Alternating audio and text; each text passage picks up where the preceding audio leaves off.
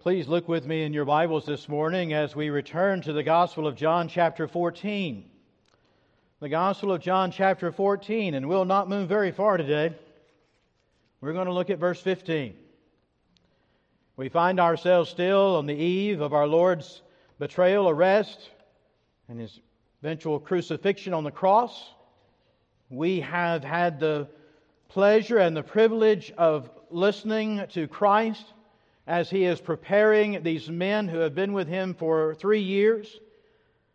And as he is preparing them, he is preparing us for what he is saying to them, certainly in its immediate context, I would be still more than they could possibly comprehend at the moment. Yet these promises, these instructions, these commands, these callings that are being placed upon our lives are directly relating to us today. There are some fantastic, some incredible promises that Christ makes of these men who follow him and what shall befall them in his absence. We have heard such things that have been spoken about greater works, as we see in verse 12 when he said, Most assuredly I say to you, he who believes in me, the works that I do, he will do also, and greater works than these he will do, because I go to my Father.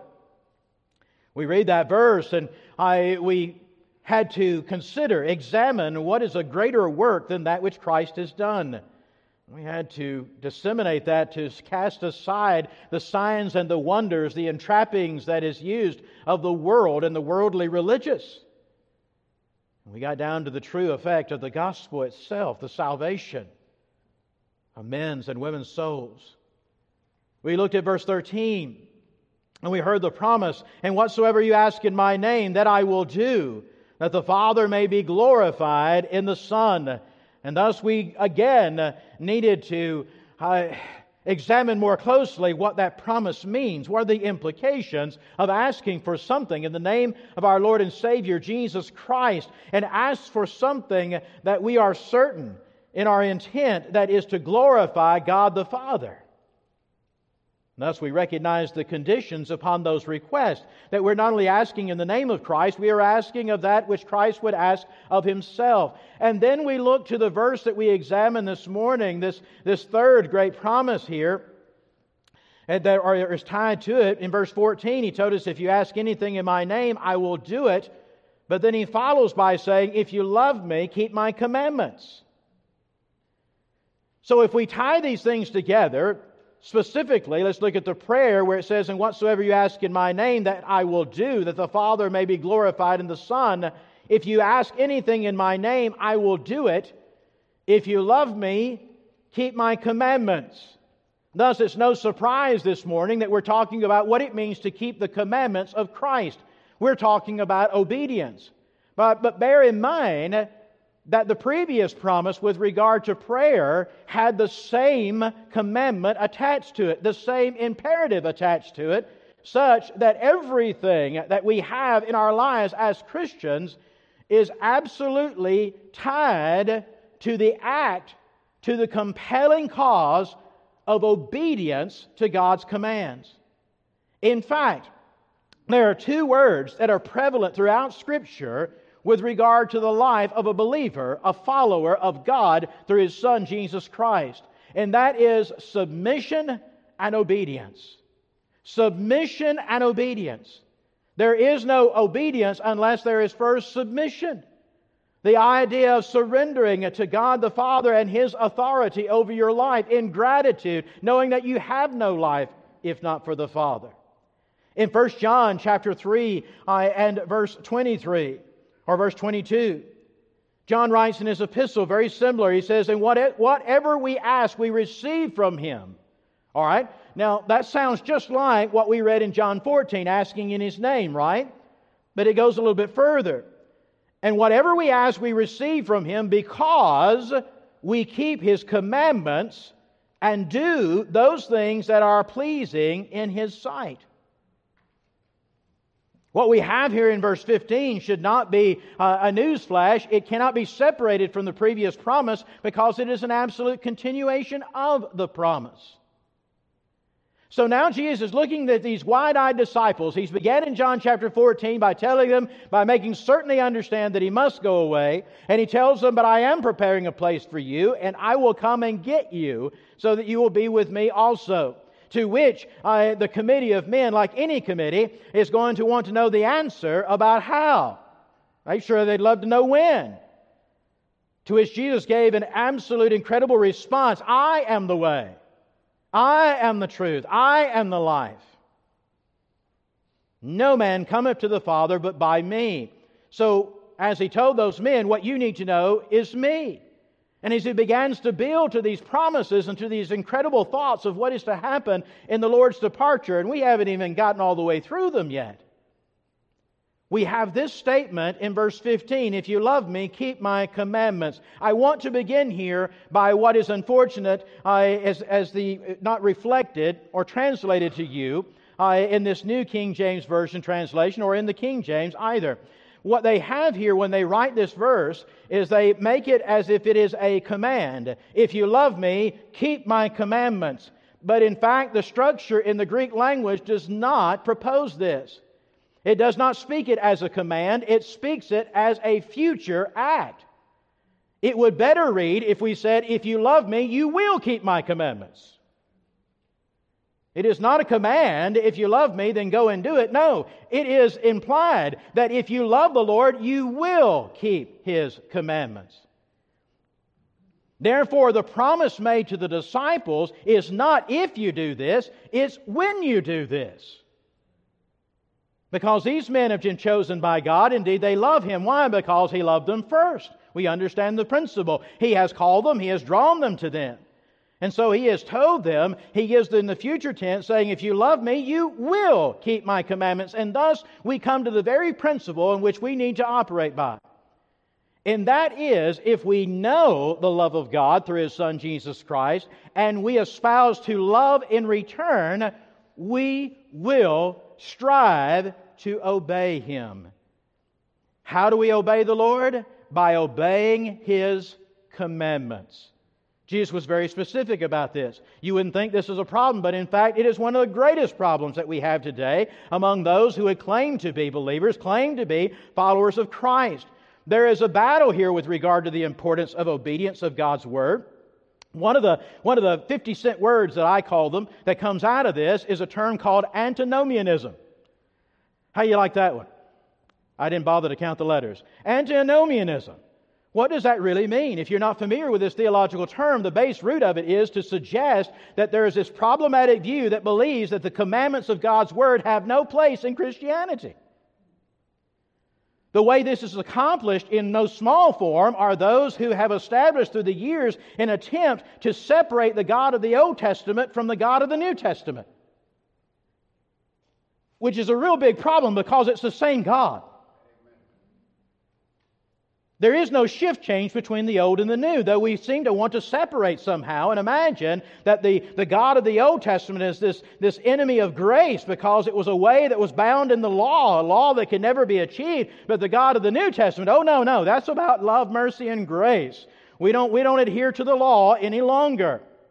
Instead, we have adopted this form that suggests that the only God today, though the teachings of Jesus are compelling, they are admirable, yes. The Apostle Paul says some things that we can make some use of, but what guides us truly is love, love, love. And we have determined that whatever we're doing, and we're doing it so in love, then it's okay.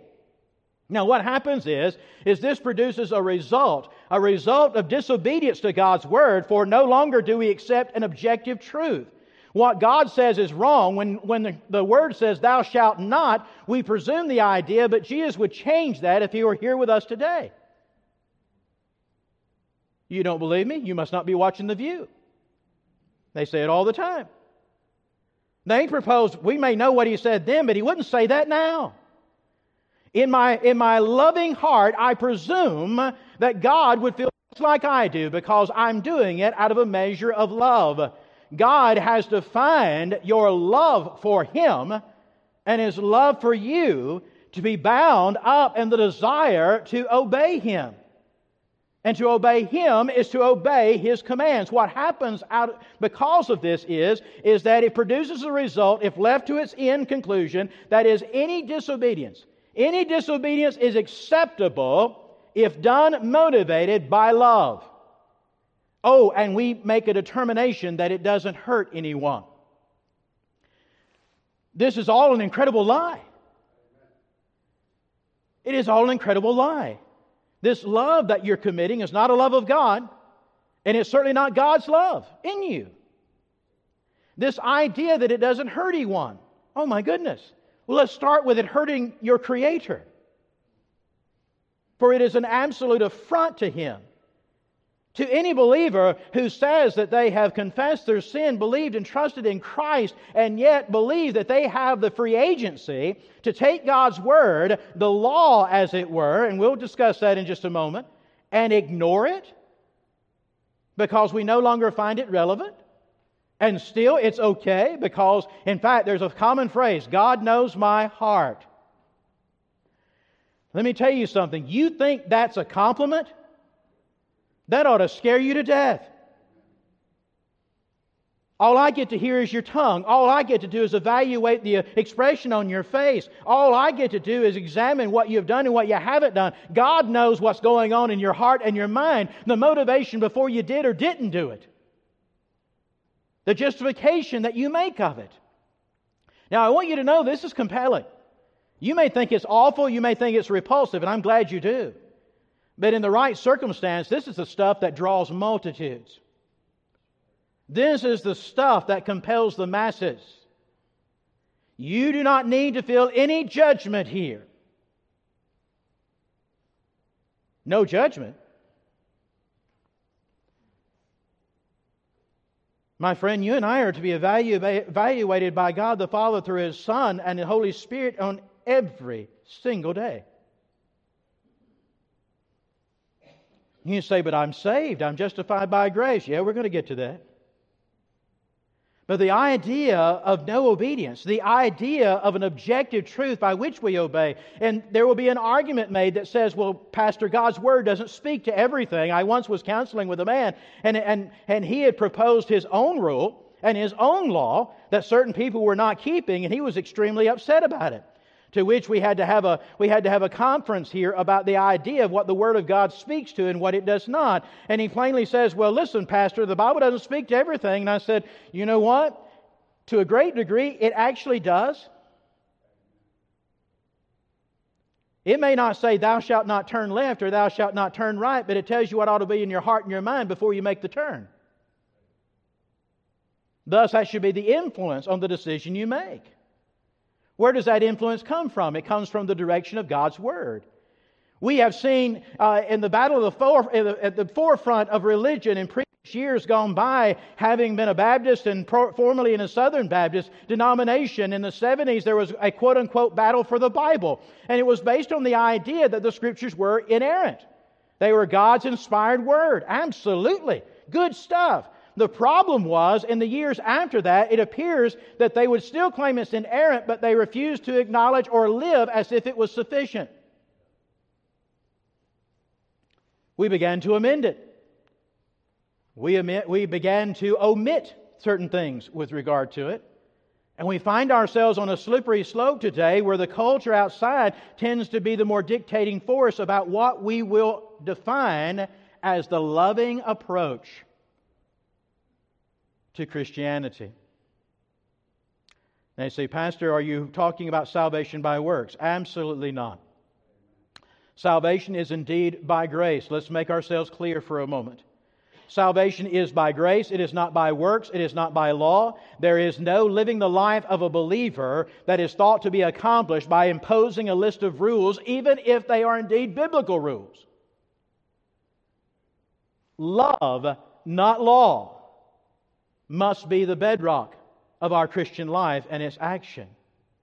Jesus said it himself If you love me, you will keep my commandments. Thus, he makes it clear of what we understand here is that the one who truly loves the Lord will make every effort to be obedient to his commands, One is the natural result of the other. And by the way, that, that being a result of anything is beyond the scope of any man's efforts. It is only an act of God that can bring this about. By this we know. By this we know. Obeying his commandments is how we know that we love the Father. In 1 John chapter 2 and verse 3. Now this, now by this, we know that we know him if we keep his commandments. In verse 5 of that same chapter of John's epistle. But whoever keeps his word, truly the love of God is perfected in him. By this we know that we are in him. Now, what he describes is a condition in our hearts and our lives that says, Now, by this we know him, meaning God the Father through his Son, if we keep his commandments. And then it goes in the other end and says, But whosoever whoever keeps his word, truly the love of God is perfected in him. By this we know that we are in him. All right, so as we see the, the yin and the yang here of this verse in 1 John chapter 2, it becomes very clear that it is the love of God that inhabits us, that transforms us, so that we are desiring and making every effort to keep His commandments, such that when we do keep His word, when there is any evidence of anybody sees that we are keeping His word, God especially, we know that we are able to do it because the love of God is perfected, meaning it is complete in Him. By this we know that we are in Him. Now, it's important to know when we go back and look at this verse if you love me, you will keep my commandments. How on earth does that happen, and why is it such a miracle? Because some of us imagine that we can keep His commandments now.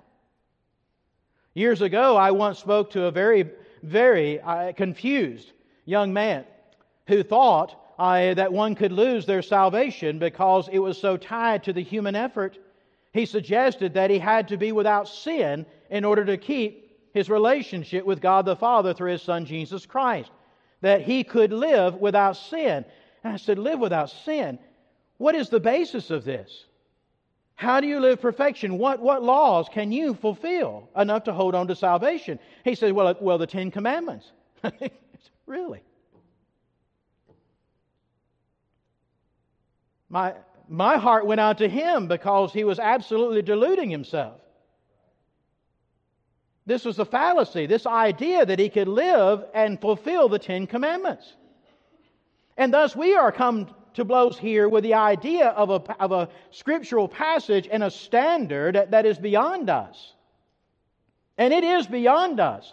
It takes an absolute supernatural transformative work in our hearts and our lives for you and I to fulfill the commandments of God, to follow in obedience to His Scripture. Why? Because the Bible teaches us that without God intervening into our hearts and our lives, it is in our nature to do anything but obey God. We're looking at a, at a means and a way to rebel against God. It is true to our nature.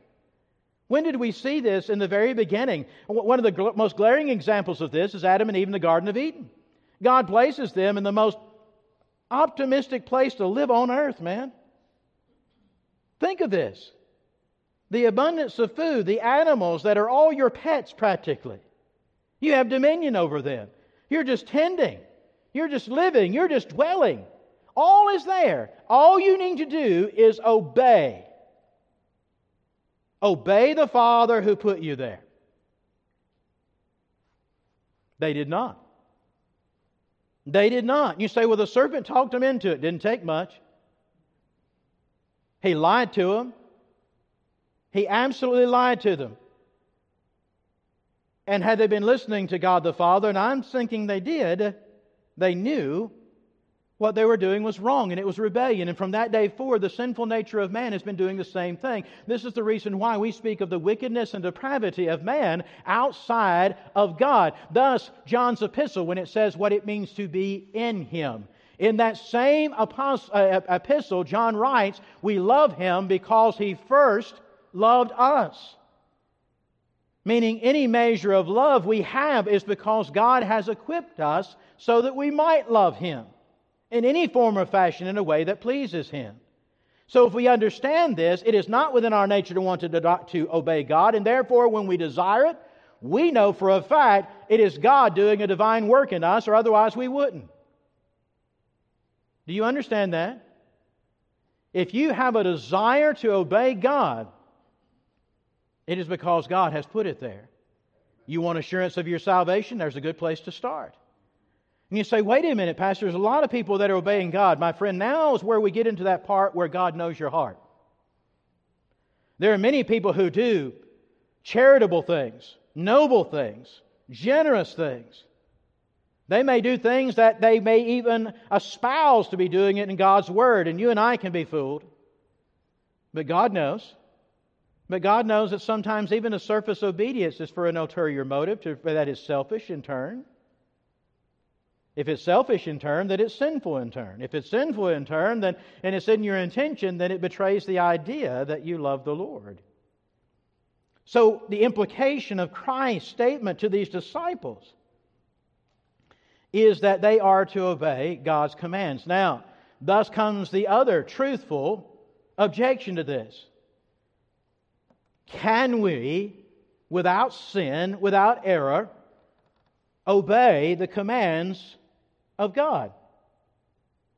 The Bible says if we love Him, we'll keep His commands. Can we do it? We cannot do it without sin. We cannot do it without failure. We cannot do it without the temptation to do it selfishly. We cannot do it on a daily basis to the sinful perfection of our Savior, Jesus Christ, thus the reason why He is our Savior. He is the one and the only who has lived such a sinful, sinless life of perfection in complete obedience to God's Word. We follow after him. Our desire is to do the same, recognizing that in this, in this existence, in this flesh, in this mind, we will strive and we will fall short, but we will continue to strive. Does God anticipate this? He absolutely does. He knows it without a shadow of a fact because he sees all and he sees it all at the same time. And so what has he done? In 1 John chapter 1 and verse 8, the first thing he tells us is reality. If we say that we have no sin, we deceive ourselves, and the truth is not in us. So he looks at brothers and sisters in Christ, and if you imagine that you're keeping the Ten Commandments and therefore keeping your salvation, he said, You're lying to yourself. You're deceiving. And by the way, when he says the truth is not in you, that is tantamount to suggesting you don't know God at all. Philippians chapter 1 and verse 6 gives us the opposite end of this equation, where Paul writes, being confident of this very thing, that he who has begun a good work in you will complete it until the day of Christ. So, lest I leave you on the floor bleeding with the pastor saying, I can't do it, may I remind you of that wonderful little children's song. You know which one I'm going to sing? He's still working on me. Now, a saving work has been done. The Holy Spirit has been put within us. It is there to direct us, to help us understand His, His Word, to help us pray, because in this imperfect existence, there's a lot of work to be done. But His productive work, God is doing it. And what is the end? That by the time that we stand before God the Father, having been fully transformed in what He has promised, we are indeed that servant who is not simply capable, but is keeping his commands, obeying his word. For now, we keep stumbling over ourselves and we keep getting back up. We keep reading His Word and we keep seeking to apply God's Word. We want to do that which pleases Him, and we are betrayed at times by our lustful thoughts. We are betrayed at times by our angry thoughts. We are betrayed at times by our sinful, ambitious thoughts. And therefore, in 1 John chapter 1, not only does it remind us of the reality of sin, but it assures us that we are to be faithful to confess that sin and know the forgiveness of God the Father through His Son Jesus Christ. Forgiveness not to bring us salvation, but to bring us back in the fellowship of our Heavenly Father and our intention of His righteousness. Obeying. We will love. We will love and therefore we will obey. We will love and know that we love. But what commands? What commands indeed? If we look back to John chapter 13, we are reminded it is on the heels of Christ after he has washed the feet of his disciples and the feet of his betrayer.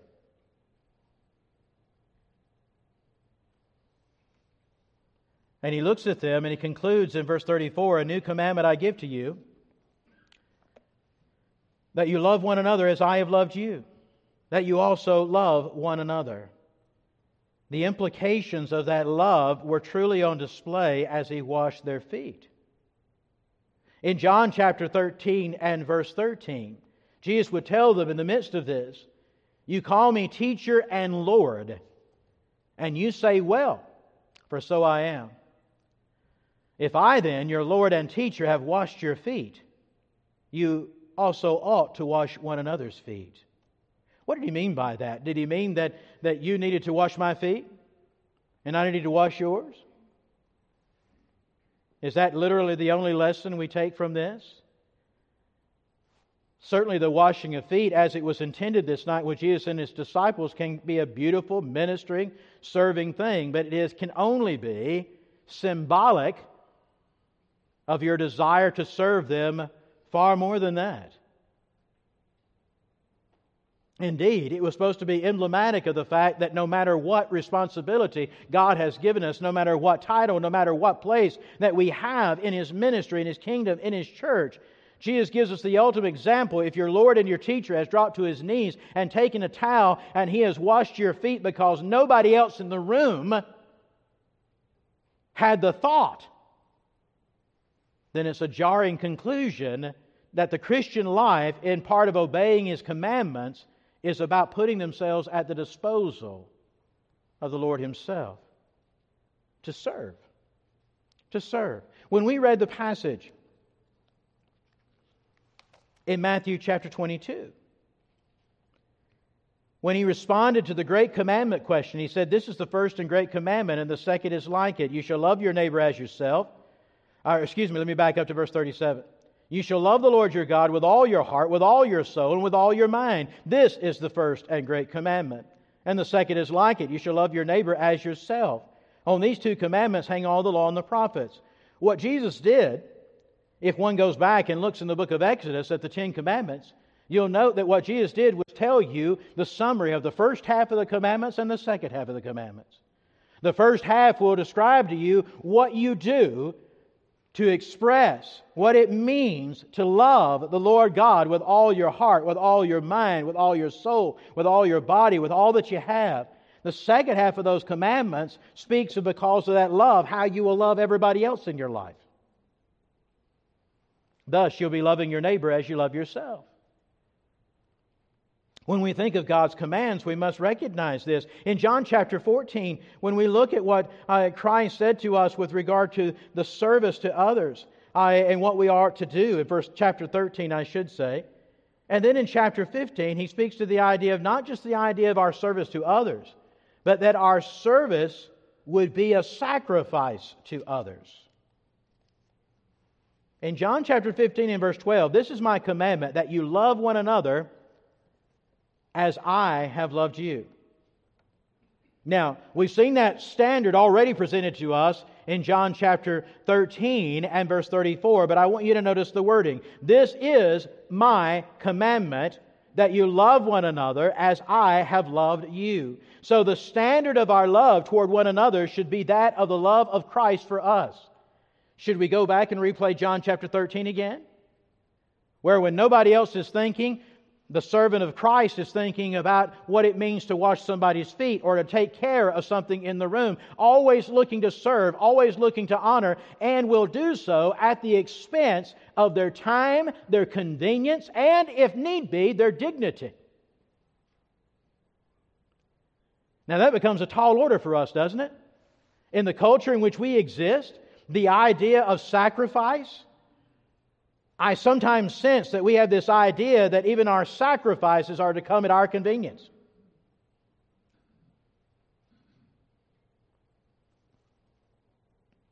Obedience will show. Obedience to God's word will show in the keeping of his commandments as we do so, even as we are ready and willing, thinking, anticipating how we may serve others, how we may sacrifice in that service to others always understanding the opportunity of obedience that brings us to a place where we are sharing with others. Sharing with others. We live. We live in a culture and a society today in this country that may do generous things. In fact, we pat ourselves on the back often by be, about being generous people and giving to charities and gobs of money and things of that nature. And yet, ironically, we have to be one of the most self serving, narcissistic societies and cultures that one might find. Do you know what narcissistic means? It means constantly consumed with yourself, with not just indulging oneself, but promoting oneself. The idea that everything that happens, you know, just look at one of our politicians, you'll figure it out when we think of these terms, how can this be present within God's people? What is it that you and I have to brag about?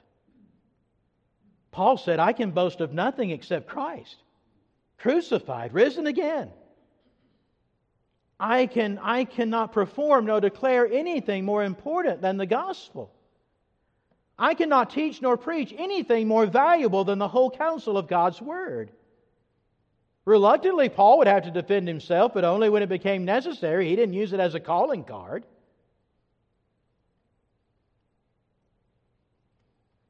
To share ourselves is to do so, swallowing our pride, setting aside our dignity, and seeking God's glory.